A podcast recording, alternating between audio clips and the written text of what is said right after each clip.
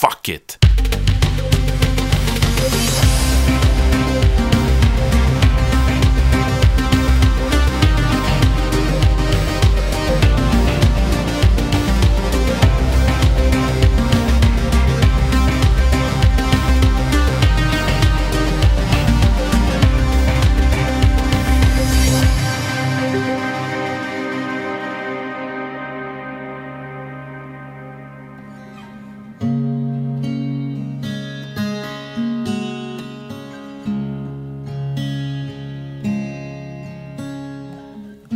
Jag är 30 någonting. Mitt i allting. Jag är utanför och framför. Ung och gammal på en och samma gång. Jag är 30 någonting. Jag såg Björnes magasin och trasdockorna. Jag hyrde VHS och Super Mario 3. Jag är 30 någonting och aldrig nöjd. Min Netflix är full av halvspelade filmer jag jagar kickarna. Den lilla sparken i hjärtat som gör att jag känner något. Skräckfilmer, sex, resor, lådvin och På spåret och vart är jag på väg? Vet du fan. Jag glider så lätt på ytan av allting. Tappar bort mig i boken och måste läsa om, somnar i yogapasset. Surret i hjärnan och den där längtan efter någonting. Men Överlag så är jag nöjd. Som människa så är jag oftast glad. Jag är 30 någonting. Uppdaterad, uppkopplad, men känner mig lite frånvarande. Lite vilsen bland alla pushnotiser och clickbaits. Som om något viktigt går mig förbi medan jag scrollar mig genom livet. Jag är 30 någonting och konstant orolig för allt. Sjukdomar, corona, klimatet, misslyckande och att människor jag älskar ska dö. Och den där obeskrivliga rädslan, kommer jag åldras med värdighet? Jag är 30 någonting, vit outbildad man från landsbygden, men jag har aldrig röstat på SD. För att jag klär rätt så dåligt i brunt. Men problemet är att jag inte tror på något längre. Rött får mig att se blek ut och blått för tjock. Jag står egentligen inte för något. Jag är en fladdermus som irrat mig vilse i ljuset. Jag är 30 någonting och ser om filmen Döda poeters sällskap för tjugonde gången och gråter lika hårt i slutet. För att jag blir påmind om något. Att det finns ett liv här att ta vara på. Att mina pulsslag är en hammare som kan bygga min värld oändlig och stor och nu jävla ska det bli förändring och den där känslan brukar hålla i sig i typ fem minuter innan verkligheten smyger in. Och vips så är oron där igen. För det verkar som min kompis i flödet har en bättre karriär än mig. Och hen är både snyggare, smalare och yngre. Och jag tränar inte idag heller och fan, ni ser, jag är 30 någonting och jämför mig alltid med andra. Jag kan ibland känna mig så grå och tråkig, som om mitt tåg redan gått. Men jag älskar den där känslan jag får när någon frågar hur jag mår och jag säger ah, inte så bra. Och personen säger ja, jag ser det. Den, den där lilla stunden, ni vet. När jag nästan bryter samman och underläppen darrar lite grann, ni vet. Lille skuttkänslan. Men det är ingen destruktiv känsla, utan hoppfull. Det är kanske att känna sig sedd. Jag vet hur det känns att känna sig sedd. Det är väl något bra? Jag är smärtsamt medveten om att människor i min närhet kommer att gå bort. Därför ser jag till att prata med dem så ofta jag kan. Och jag ser till att umgås med mina vänner och min familj. För egentligen är ju det det enda som betyder något. Fan, ibland känner jag mig lite stolt. Det känns som jag kommit underfund med något. knäckt en kod. Insett vad som är viktigt i livet. Fan, jag är imponerad. Jag vill känna, förundras, finnas till och älskas för den jag är. Och jag skiter egentligen i vad ni andra tycker om mig. Jag är stor, stolt och trygg. Men ändå måste jag medge att jag är konstant livrädd för allt.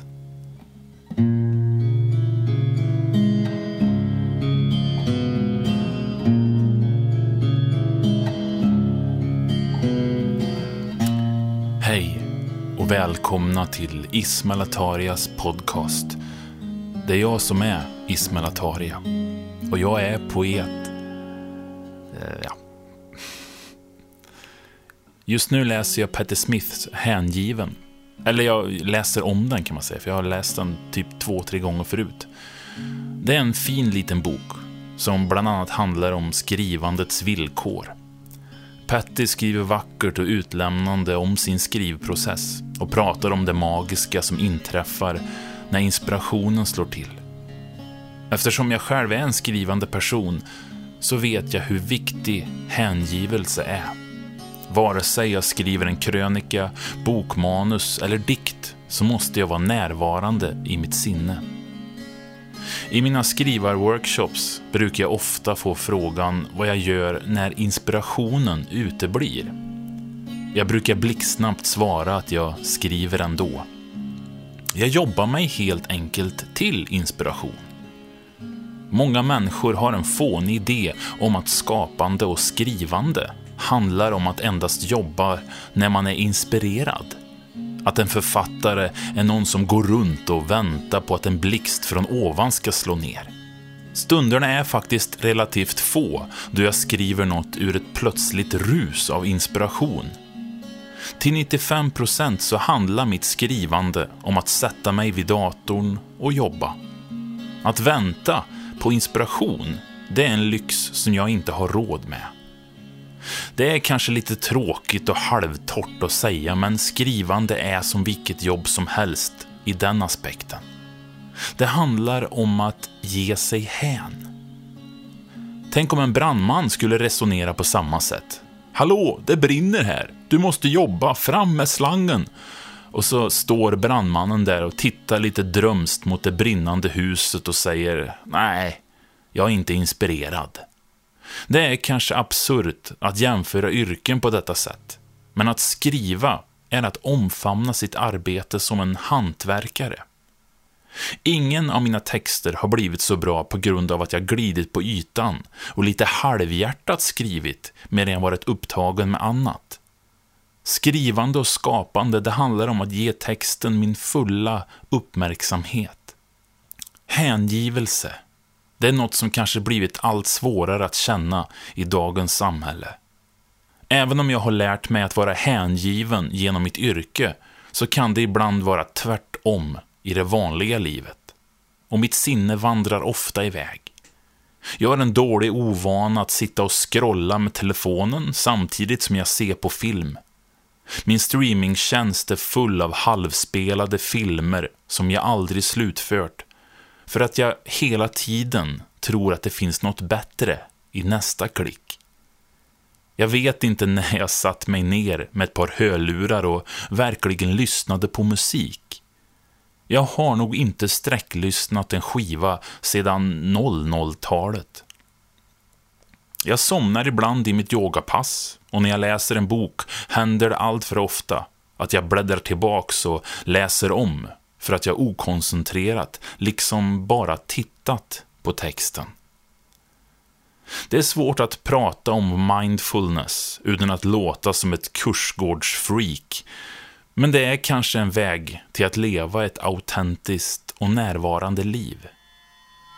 Det finns säkert många därute som slår dövöra till nu när människor börjar prata i dessa termer. Att det är ett new age-fåneri som inte passar in i livspusslet. Men om vi hela tiden stressar från intryck till intryck utan att verkligen känna in nuet, vad är värdet i våra liv då? Jag tror att priset vi betalar i vår tid av utbud och möjligheter är bristen på hängivelse. Att verkligen engagera sig i saker kräver både tid, närvaro och en smula uppoffring. Det krävs vårt fulla deltagande. Och när vi väl ger oss hän är belöningen lika fantastisk varje gång. Att kanske få möjligheten att känna sig närvarande och sådär härligt berörd ända in i hjärteroten. Det är ganska gött det.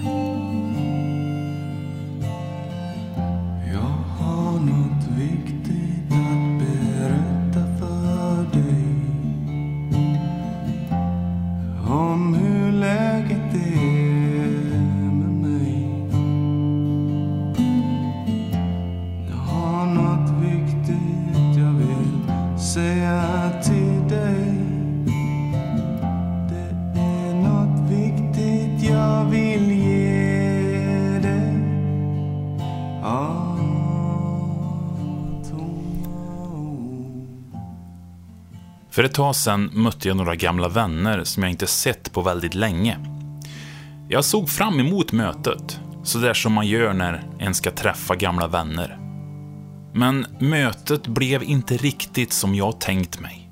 Då vi liksom inte möttes utan bara såg varandra. På något vis kändes det som att vi aldrig känt varandra. Och det är en stor sorg det där när förr så betydelsefulla plötsligt känns som främlingar. Som om en kraft långt större än oss själva kommit emellan, särat oss och petat in kallprat om väder, vind, familj och karriärer. Den brådmogna vuxenheten som jag har så svårt för. Att en del får för sig att vid en viss ålder måste man bli lite trätråkig och skingra allt som förr gjorde våra liv brinnande intressanta. Passionen som nu släcks ner och förvandlas till en småbitterhet som på sin höjd lite lådvinsljummet tränger fram på högstadieklassens återträff när någon står och hänger runt halsen och skriker Gud vad roligt vi hade tillsammans när vi var yngre. Men visst, som jag inte också förändras. Och på många sätt så är det oundvikligt att åldras. Och en sak som kommer av att bli äldre, det är att det kan bli lite svårt att skaffa nya vänner och bekanta. Som att en med en stigande ålder blir lite mer misstänksam. En tittar på människor som vill lära känna en och frågar nästan ”Jaha, vad säljer du då?” Som om godhet och vänlighet skulle ha en hemlig bakdörr, en baktanke. Tänk om en kunde sträcka sig ut till människor på samma sätt som en gjorde när en var barn. Då världen låg öppen och alla en mötte var en tänkbar kompis. Det räckte med att man hade samma färg på skorna eller samma leksak för att den skulle vara vänner för livet. Kolla, vi har samma leksaksbil. Ja, jag ser det. Och du, vi har samma färg på skorna. Fan vad gött, ska vi leka eller? Ja, för fan. Det var enkelt att vara barn.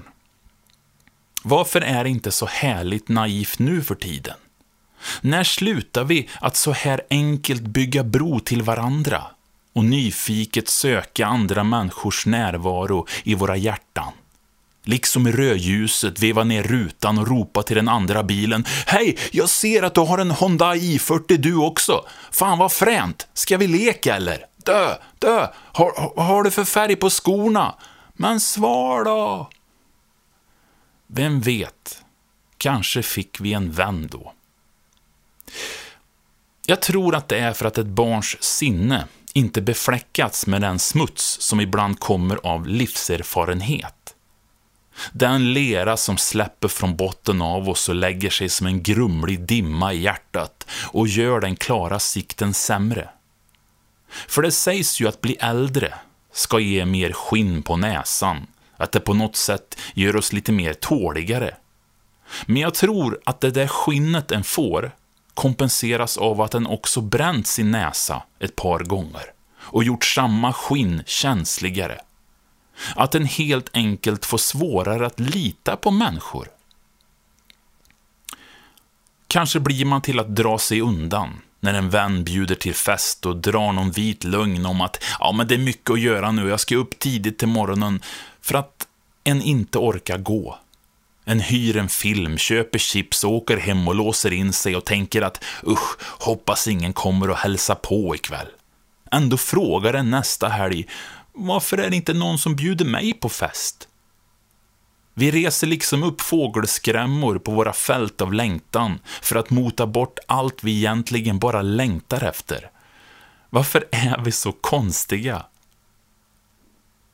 Och som vi vill ringa varandra ibland. Som vi längtar efter att umgås, men vi ringer inte. För en vill ju inte verka för på. Kanske störa och sådär ni vet.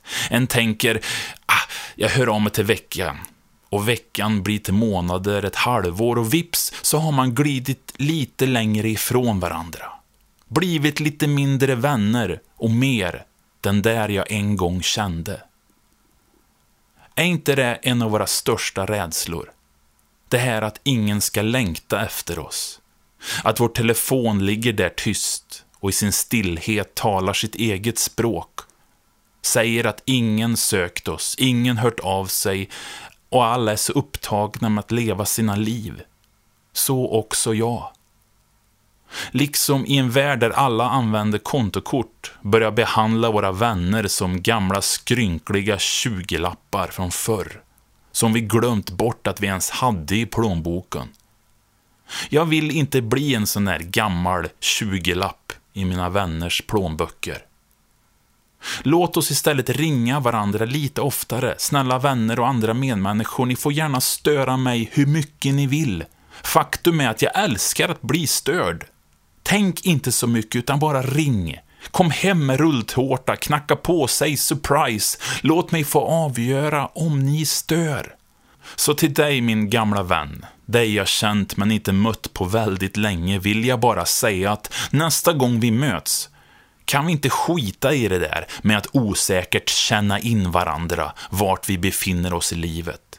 Visst, vi har blivit äldre på många sätt andra människor, men jag tror ändå, nej, jag vet, att den där lågan av vänskap som brann för varandra, den finns kvar där. Vi behöver bara släppa vårt gemensamma kylskåp, krama om och ta upp den där tråden där vi sist slutade jag tror att vi fortfarande har samma färg på våra skor. Och våra likadana leksaksbilar, ja, de står där och dammar i våra bortglömda förråd.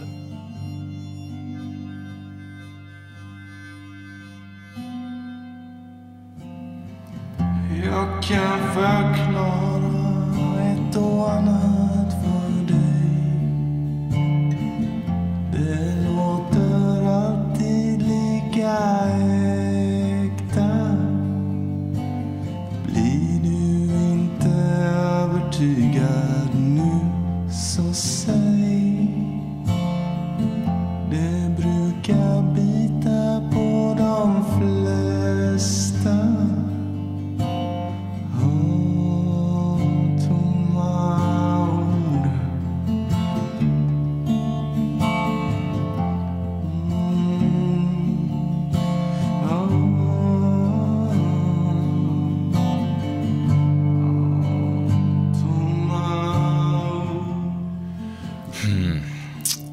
bli äldre, det kanske handlar om att köpa sig lycka.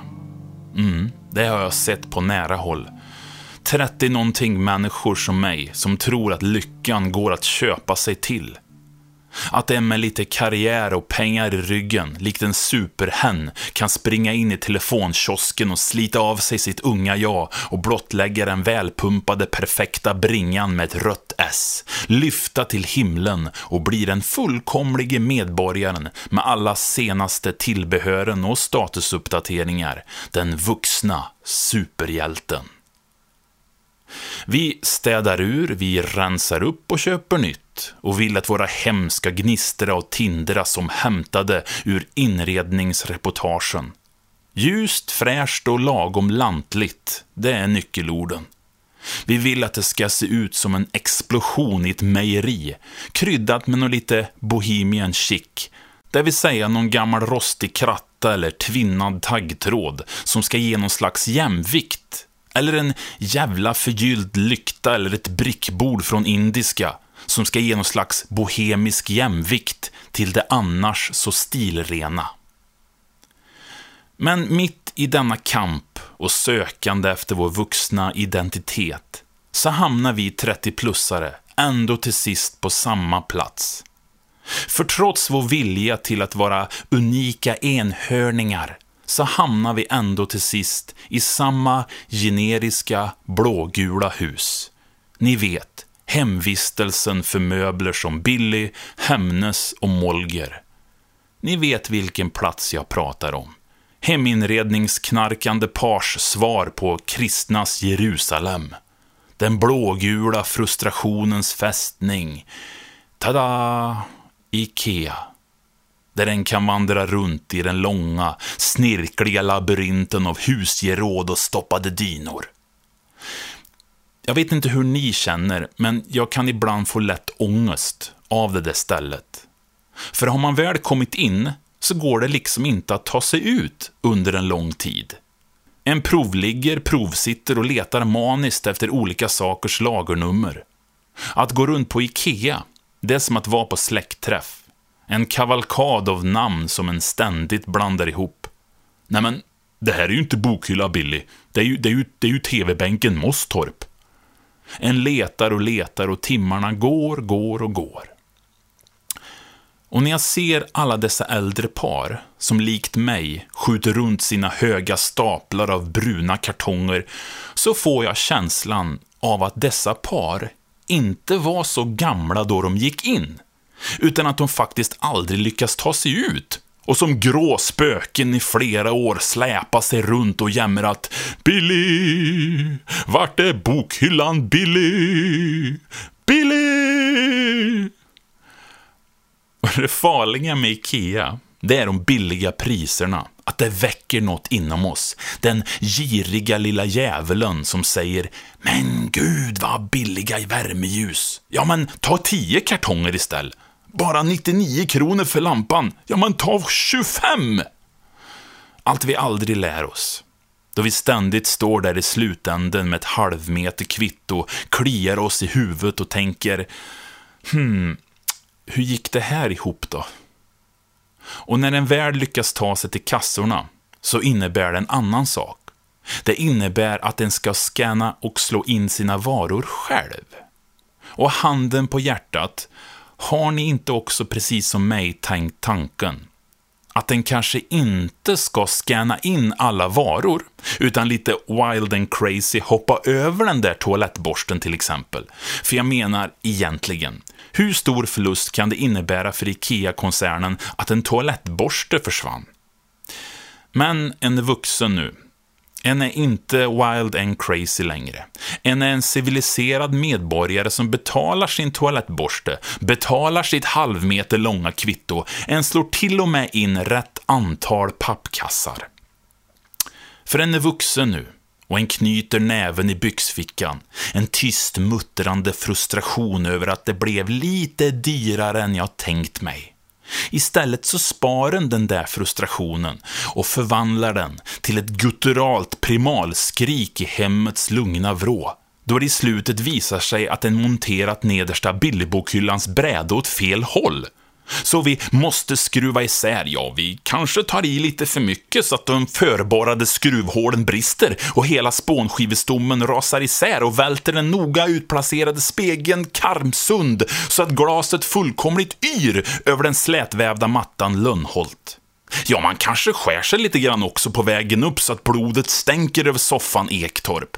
Och när den springer mot toaletten för att hämta bandage så snubblar den över fotpallen Strandmon, rasar rätt över fåtöljen Koarp och in i byrån Björknäs och råkar köra glasljusstaken Blomster rätt in i pulsådern så att rännilar av blod sprutar ner den inrabande affischen Gröna vibrationer som ironiskt råkar bära citaten eh, Good vibes only och You are exactly what you need to be.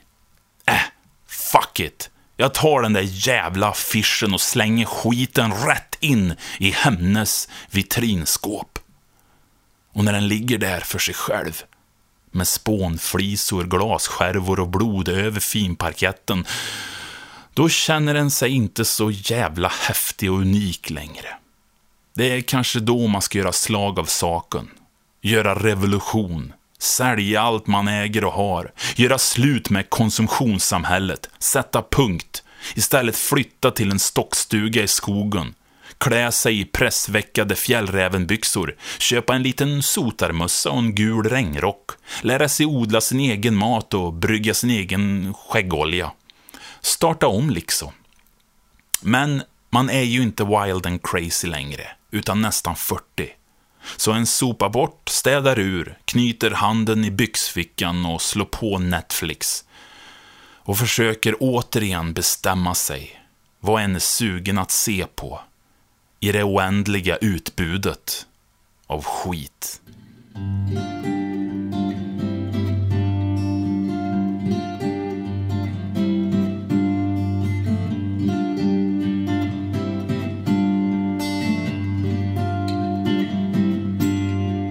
Ja, och i det här programmet så har du åter hört musik av Christian Dyresjö som kommer från hans skiva Tomma ord. Och du har hört låtarna Småtimmar, Tomma ord och Ancient Aliens. Och alldeles, alldeles strax så hör du Regn i oktober av artisten Chameleon. Och jag vill återigen som vanligt passa på att sända mitt stora tack för att du lyssnar på min podcast.